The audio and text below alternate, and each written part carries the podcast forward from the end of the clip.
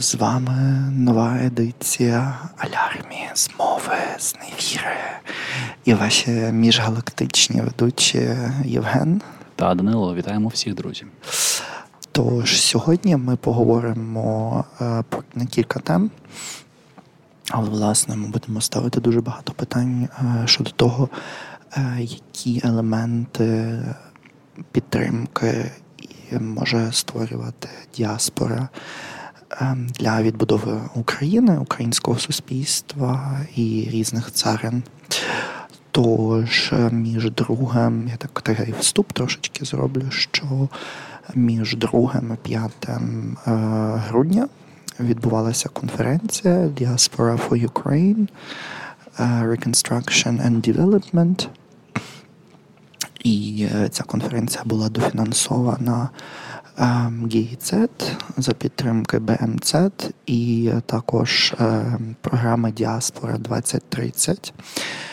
І що є дуже важливим елементом, то, що там були зібрані різні гравці з різних царин також. Тому ми дуже загально будемо розповідати, бо тут ще питання цього епізоду. Можемо тільки загальну інформацію дати, але не можемо ще поширити всієї інформації, доки нам ГІЦЕД не надав зеленого світла. Але елемент був того, щоб зустріти різних людей, а власне організацій, представництва, представників організацій з України, але також з Німеччини, котрі вже мають плани по відбудові України і зрозуміти, чого хоче діаспора і чого очікують від діаспори, щоб вона могла відновити Україну. Тому, власне, таким чудовим елементом була ця прекрасна конференція, що відбувалася у Берліні. І, Євгене, які твої враження після тієї конференції? Ми, власне, мали тоді ще інтерв'ю з доктором Беренді, розмовляли дуже багато про Promote Ukraine і про Brussels Ukraine Review, але, власне, от які твої враження від конференції, тоді ми перейдемо трошечки до пунктів того, де діаспора могла би допомогти. Загалом я би хотів сказати, що я бачу різновекторність та різноплановість представлених організацій. Тільки не багатовекторність, просто різновекторність. Так. Різновекторність. Загалом я вражений був репрезентацією. Зокрема, були цікаві спікерки. І до того ж, в чому взагалі цінність діаспори? Я над цим теж думав. Загалом люди, які опиняються за кордоном, вони не мають зобов'язань загалом підтримувати зв'язки зі своєю батьківщиною. Тобто кожен сам робить вибір, і люди, які продовжують діяльність на благо України та розвитку української справи, особливо в цей важкий час, вони є тим активом і вони є частиною тої діаспори. Тому загалом приємні були враження.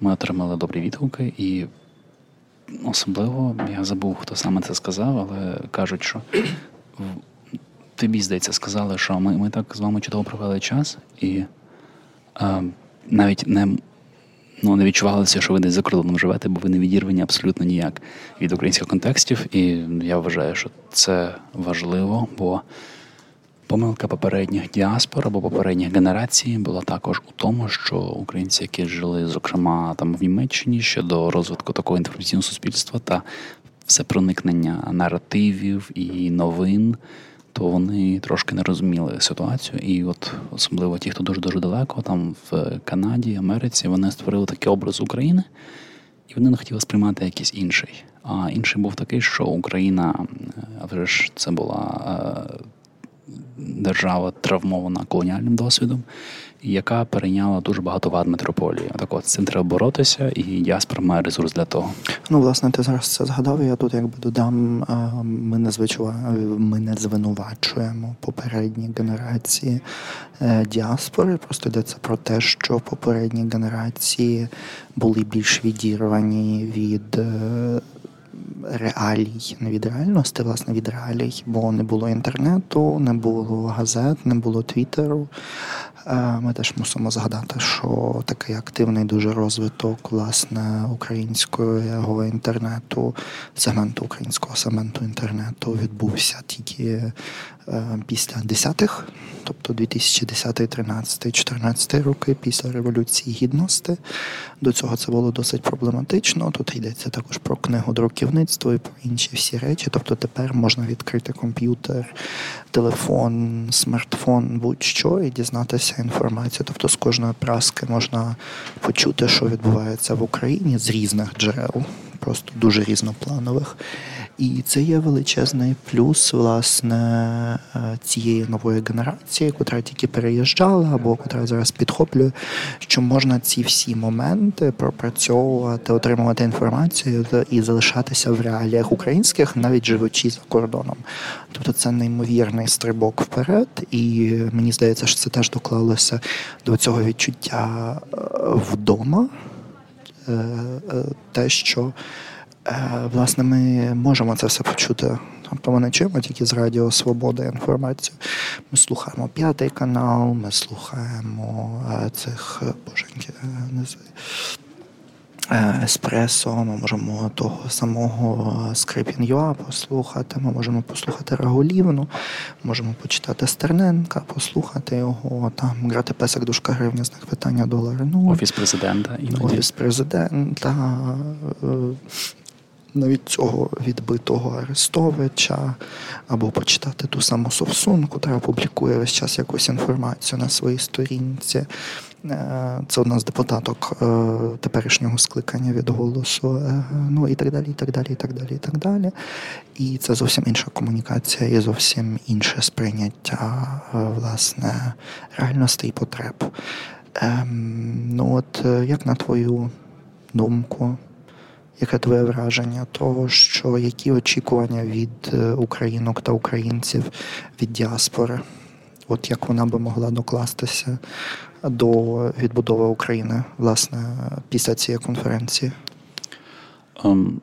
Найголовніша річ – це оце комічне слово, яке Данило не завжди любить, це мережування. Але це абсолютно необхідна річ. Мережування. Нетворкінг. Так. Ну, але мережування краще вже тоді українське. Пам'ятаєш, був прикол, коли казали, що про borderline personality disorder, і вона сказала, як це перекладається. Я так кажу, межовий розлад. І одна з, я забув, хто каже, ой, мені так подобається, коли є українські відповідники, межовий розлад особистості. Ну так, ну це на межі, ну. Там межовий розлад. От, мережування, коли існує партнерство, існує, в першу чергу, знайомство, контакт та обмін інформацією. Тому це важливо. І довіра.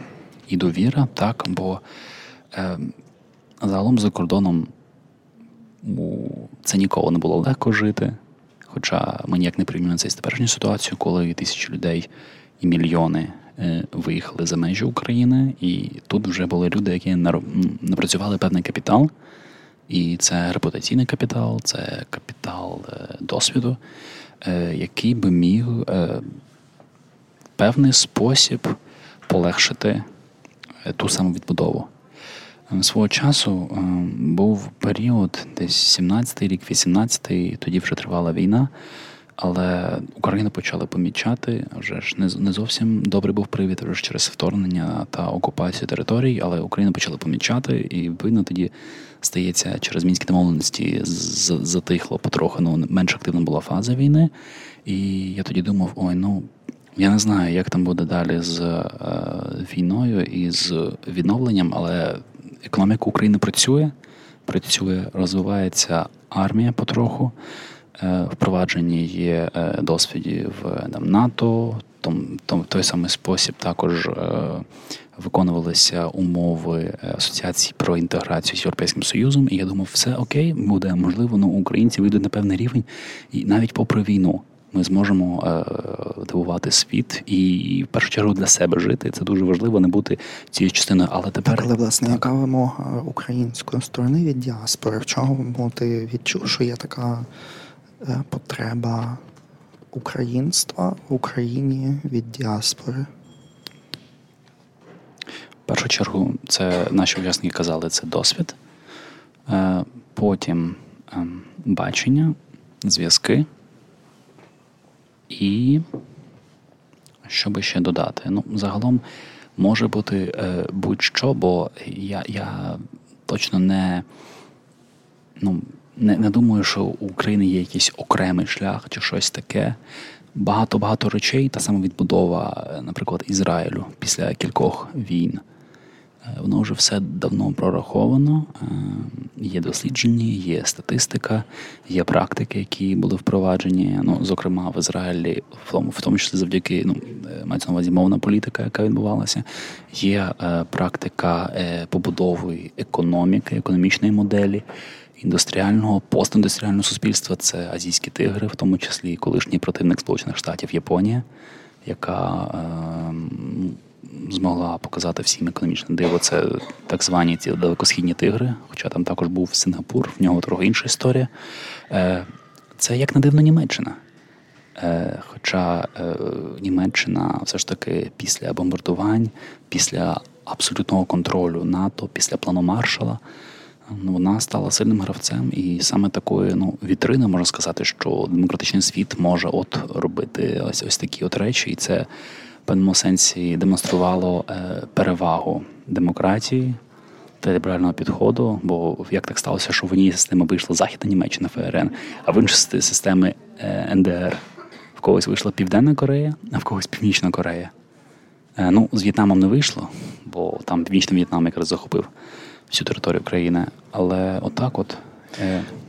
А я зараз піду з іншого боку, що все ж таки діаспора вважає, як вона би могла допомогти Україні при відбудові. Тут є кілька елементів, таке, яке в мене склалося враження, це вже ж загальне збільшення розуміння і заангажування як українського суспільства за кордоном, так і підвищення того розуміння і заангажування закордонних суспільств в Україну. Просто на банальному рівні, не на рівні самих таких там державних організацій. Другий елемент – це заохочення і підтримка інвестицій і маленького бізнесу. Тут, власне, з акцентом на маленький бізнес, бо в Україні дуже високий рівень корупції, а вже ж ми вже рушили в правильному напрямку, і ми багато що змінюємо, це важливий елемент, а ми розуміємо, що протягом повномасштабного вторгнення і після нього, коли ми виграємо війну, зазвичай в всіх поствоєнних країнах збільшується рівень корупції. Тобто для того, щоб дати найбільшу владу маленьким підприємствам, аби вони могли контролювати дуже добре ці всі речі, або маленьким ГОшкам, або НГОшкам, для того, щоб вони могли правильно розподіляти кошти, котрі надходять з-за кордону. На додачу скажу, що в Україні такий існує олігархат. В Україні такий існує олігархат. Ми не можемо це приховувати. І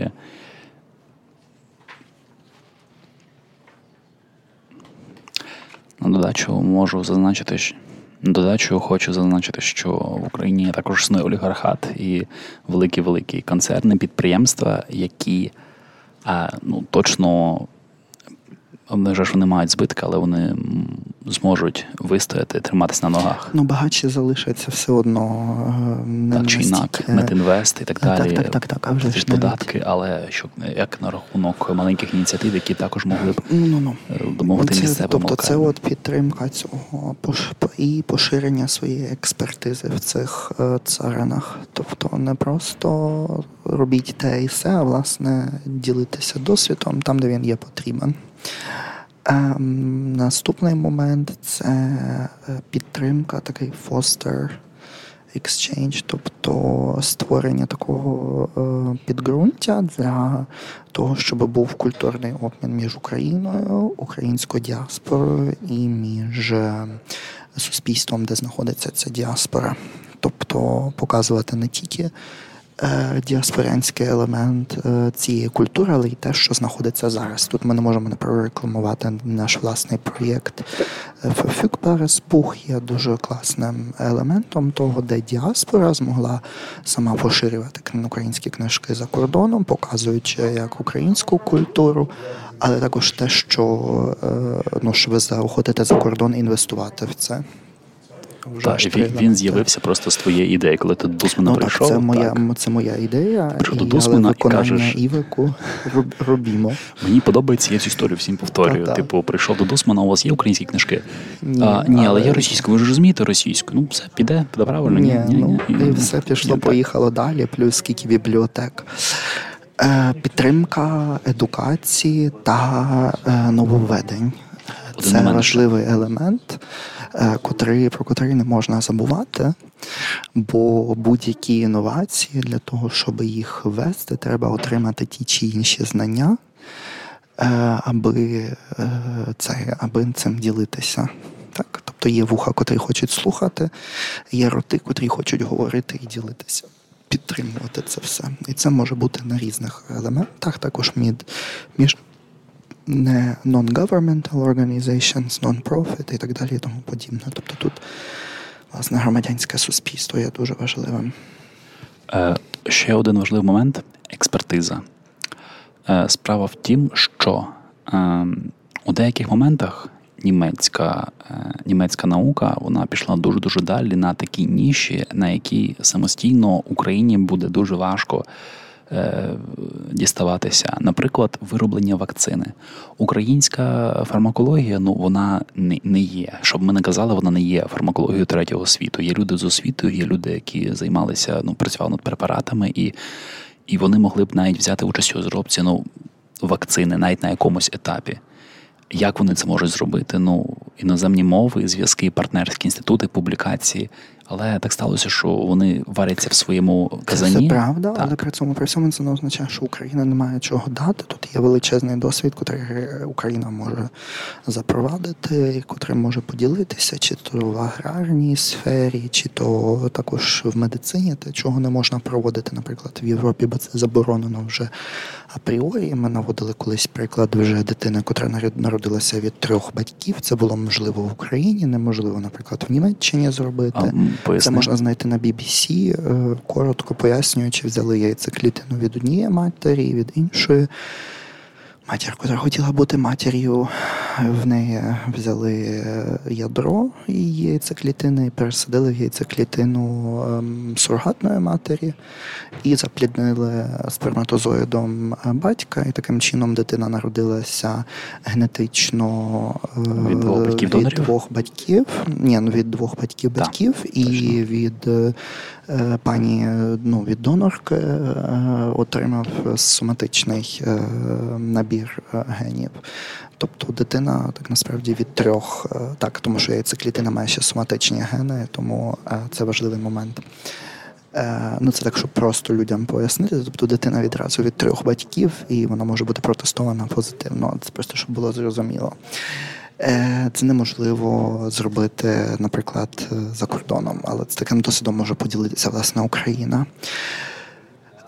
Політична адвокація. Там, де діаспора може адвокувати, власне, українські питання. Це промоція також туризму, культурного і іншого, як серед українців, щоб вони їхали в Німеччину побачити Німеччину, повернутися в Україну, так і серед німців побачити Україну. Таким чином будувати, власне, мости між Україною і Європейським Союзом. Утворення нових оцих от мереж, про котрі ми говорили вже кілька разів, бізнес, модели і так далі. Підтримання інфраструктури. Тут діаспора може дуже допомогти, чи то комунікаційна інфраструктура, чи то транспортна. І підтримка громадянського суспільства в Україні. Тобто ці 3 елементи можуть бути розбудовані, власне, завдяки діаспорі. Що ж, дякую за цю розмову. Я би хотів підсумувати її коротенько, що діаспора наразі розвивається, має досвід, яким хоче поділитися, і вона цілком зацікавлена у відбудові України. Коли б вона не відбулася, ми, як представники діаспори, були дуже раді цьому мережуванню, і ми очікуємо глибшої співпраці. Супер, ми всім дуже дякуємо за те, що ви слухали нашу сьогоднішню едицію. Пам'ятайте, що поширювати наші епізоди серед своїх друзів та знайомих. а також в інтернеті. Тому всього найкращого. Тому до наступних зустрічей. Слава Україні! Героям слава! До наступних едицій. Па-па!